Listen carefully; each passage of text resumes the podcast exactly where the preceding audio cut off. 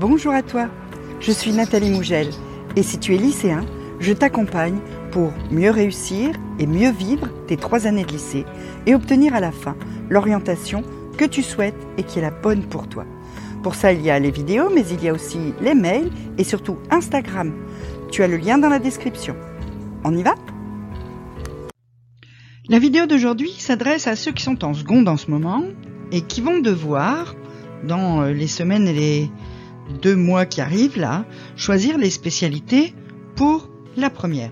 Alors, comment bien choisir ces spécialités pour la première? La première chose que tu dois bien garder à l'esprit, si donc tu es en seconde et que tu dois choisir tes SP pour la première bientôt, c'est que ça suffit pas de choisir les matières qui te plaisent le plus ou les matières dans lesquelles tu as les meilleures notes. Il y a beaucoup de critères à prendre en compte parce que ce choix d'ESP que tu vas faire là très très vite, il va avoir une incidence sur plusieurs aspects de ta scolarité. En effet, d'abord, les specs que tu vas choisir vont compter pour 40% de ton bac en fin de terminale. C'est-à-dire que tu as coef 8 pour l'aspect que tu arrêteras en fin, de, première et que tu ne garderas pas en terminale. Et puis après, les épreuves de spé de terminale sur les deux spé que tu as gardés qui vont compter coefficient 32. Donc, il faut que ce soit des matières où tu es quand même capable de performer parce que 40% euh, du bac, ben, c'est quand même une part très très importante de ton bac. Mais c'est pas tout parce que les specs que tu vas choisir vont aussi jouer un rôle important dans la décision des formations que tu vas demander sur Parcoursup en terminale. Et donc sur les formations que tu vas vouloir suivre dans l'enseignement supérieur après le bac. Ça veut dire que tu dois aussi choisir tes SP en fonction de ce que tu veux faire après. Et que même si c'est pas la matière qui te plaît le plus pour le moment, si c'est une matière qui est soit absolument nécessaire, soit vivement recommandé pour les études que tu veux faire après le bac, bah, il va falloir te forcer un petit peu et prendre cette spécialité-là. Donc il va falloir prendre en compte trois critères dans ton choix. Ces trois critères, c'est très simple et il faut essayer de trouver des matières qui combinent les trois critères, hein, pas un seul. Premier critère, tes goûts. Parce que si tu dois faire une matière que tu n'aimes pas du tout, tu vas sûrement pas être très motivé pour travailler et tu vas pas avoir de bons résultats.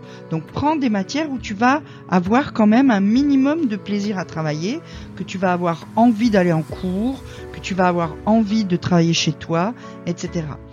Deuxième critère, tes capacités. Il faut que ce soit, comme je t'ai dit, des matières où tu es quand même capable de performer un minimum, d'avoir des notes correctes, parce que 40% du bac, bah voilà, hein, c'est quand même incontournable.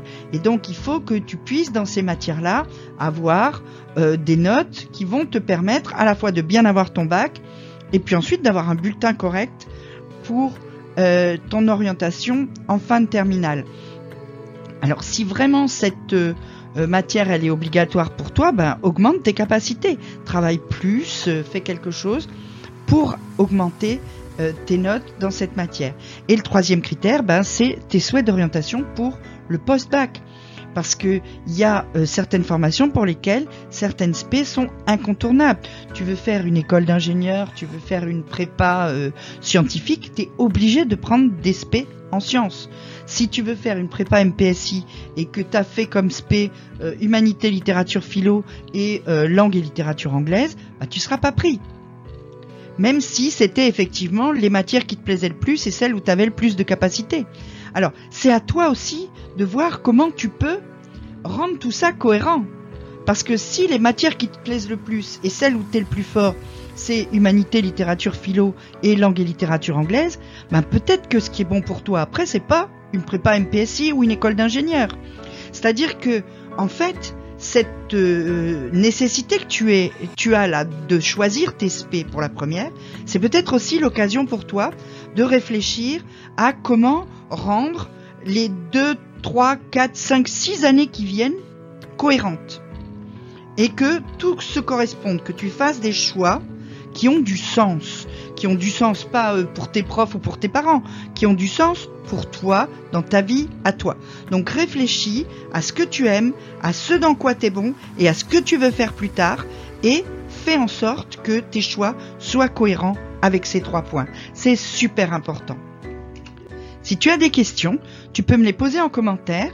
Tu peux aussi t'inscrire à mes mails en cliquant sur le lien qui est dans la description ou me suivre sur Instagram. Je partage plein plein de tips. En attendant, petit pouce bleu, petit abonnement, petite cloche.